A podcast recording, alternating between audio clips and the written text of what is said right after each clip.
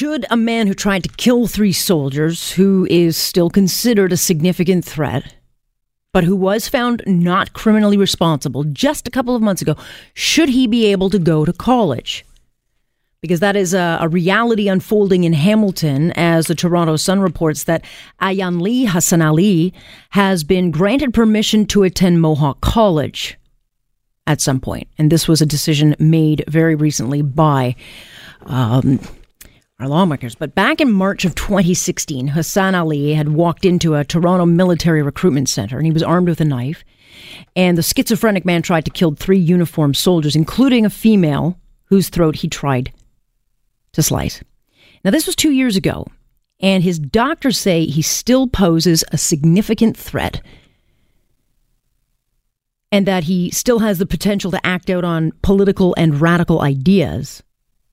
But if he's on his meds, uh, and if they can be managed, then he's okay. Well, that's the problem. What if he's not on his meds? What if no one's watching? This guy still believes that soldiers are a legitimate target and that he has a license to kill. So he has been, in fact, greenlit despite all this, by the Ontario Review Board uh, if he wants to attend some classes at the college, which is directly across the street from the psychiatric hospital that he is now detained at. So when I saw this headline, I was like, are you kidding me? Are you kidding me?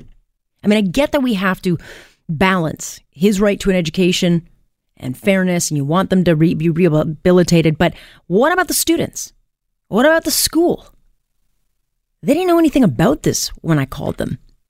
And Mohawk will join us after the nine o'clock hour. But again, these non criminal rulings that we are coming at are getting out of the courts, you know, the public safety has to be held and maintained and confidence has to be kept. And right now, I think people are feeling very nervous. Ask yourself, would you want this guy in your class? I wouldn't. No thanks. Let's bring in uh, a guy who happens to know this issue very, very well, Joe Neuberger. He's our Global News radio expert, uh, legal expert, but he also sits on the Ontario Review Board. So that's why I wanted to bring him in particularly to this conversation. He joins me now. Joe, you know these cases make my head spin. Um, but how is it that a, de- a decision like this gets made? Because I know you know this area of law particularly well, but I think for the general public to hear that this guy is going to get the nod to go to a college, it won't sit well. I understand that, but you the, the difficulty is the disconnect between what the public understands about the Ontario Review Board process and how we handle persons who are mentally ill versus what we expect of people who are true criminals. So this individual has schizophrenia. And when treated and under supervision, which includes a structure, supervision, monitoring program, the individual can be maintained quite well in the community and attend community programming, which could include school. And by no means is the measure of monitoring anything which is, uh, you know, sort of a slack process. It's very intensive and the relaxation of privileges in order to allow somebody to have access to the community or access to community programs such as education is done on a very gradual process, measuring the ability of the individual to access the community, report back on time. Uh, there is a mental status examination done, compliance with medication, etc. So it is a very controlled, structured process where the community really should have great faith that this person will be safe in the community. Okay, but it is the unsupervised part that I think a lot of people will have problems with because this guy's own doctors have said, yeah, he's good when he's on his meds, but right. he still talks about, you know, the Canadian government, their involvement with Muslim countries and Canadian soldiers. And so this guy has a propensity, and they warn he can and will attack again. Uh, you know, so it's well, not that anyone would not say you don't have the right to that education. It's just that they can't watch him 24 7. I understand. So I would have to really read the decision of the Ontario Review Board in detail in order to give you a flavor of why they've made the determination that they have. But what I suspect is this individual has achieved a level of stability uh, and compliance with medication that gives them the confidence that over the next short term, they will be able to be tested more and more in the community. But they're not unsupervised, they're indirectly supervised. And there are stipulations on how long they can be out, on the, the conditions that they can be out with respect to reporting, et cetera. So it's not that they just go out and come back whenever they want. There is a very gradual process of increase of privileges such that they may attend eventually, if at that level, that they can be trusted to attend for an 8 o'clock school program and return by 1. Should there be any deviation, they will send out the police to arrest the individual right away. So it is actually a very robust and strong process to supervise these individuals in the community, more so than you would even imagine under parole. It is a very robust process addressing the clinical and psychiatric issues of the individual, but paramount is the protection of the community. And overall, statistically speaking, the Ontario Review Board has an outstanding record of releasing individuals to the community under indirectly supervised access or other uh, grants of privilege without recidivism. So they do a very good job of it. And the Hamilton Hospital, St. Joseph's, mm-hmm. as well as others like Ontario Shores, are extremely conservative in ensuring public safety. Yeah, I'm, familiar with the hospital. I mean, you grow up in Hamilton, you know where they are. Yeah. My concern is that, you know, when we had guys like Richard Kachkar, you got a guy like Vince Li, and I, yeah. I was none too happy when when either of them were also deemed not criminally responsible. Both have got their freedom back to to a degree, right. but they all you know were um, contained and or in a situation of being watched in a facility for at least a few years at least a minimum right. this guy right. was just ruled upon in, in, march i mean in may in the spring so it's only been a few weeks right and it's still under appeal by the crown I, get it but he's been on medication for at least two years so he must be having a very what we call a robust response to medication so he had untreated schizophrenia and even though he harbors a fixed delusion when on medication and in a structured environment. And that doesn't mean just in hospital, but he has to report to a forensic program. He seems to be very compliant. And we see this across the board with people. And so even though they may harbor these beliefs, they are very dependent upon and compliant with the regime which is set in place. So you really don't see recidivism with them. They want to be involved with their mental health, even though they might not have the insight into their delusion. And what we have to move beyond as a public is separating the difference between somebody who is a criminal who's committed a horrific act and those which are truly ill, psychiatrically ill.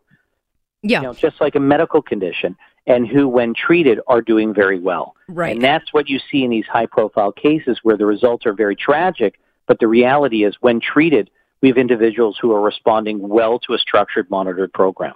Yeah, and, and I get that. And, and, not criminally responsible is fairly new to the public. It's certainly not to the justice system, but it's because no. of these high profile cases that we've started to talk about them. We're talking about mental illness a lot more, so it is becoming part of the conversation.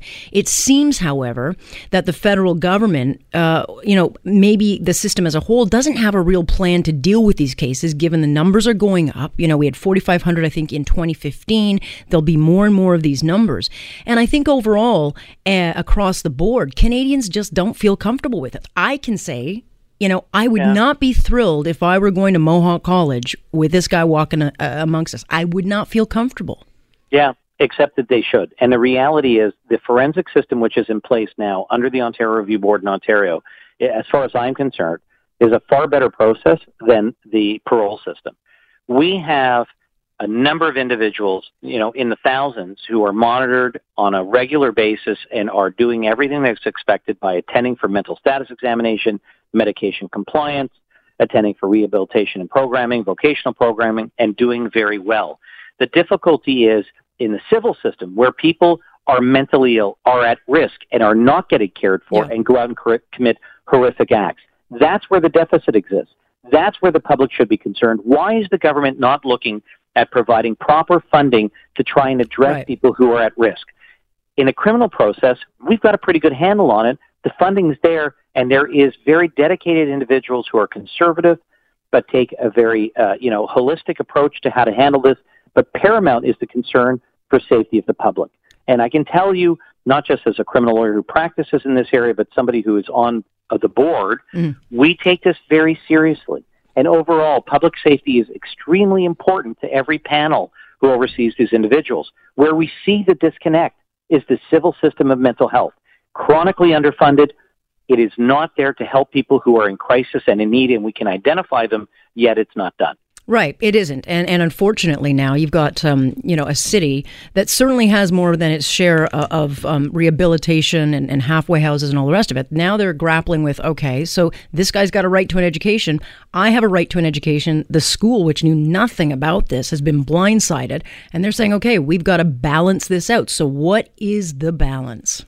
Well, look, the school. Uh, you know, I can't speak for the school, but you know now if it's brought to their attention and they don't have uh, prior contact with the uh, hospital about this may say, you know, we don't want to accept them. But there are other schools that have programs with CAMH and other facilities. So, for example, George Brown yep. has a college with Cam- has a program with CAMH with respect to the chef and cooking program and other vocational activities. It's excellent. They provide external supervision. They provide feedback. A number of individuals have come come through it very well with great results. And so, really, it's a very, very healthy, robust system. If Mohawk College isn't aware, they have to make their own determinations for their own students and for the public at large, but I hope they come to the right conclusion, contact the hospital, have a good dialogue, and do what's in everybody's best interest.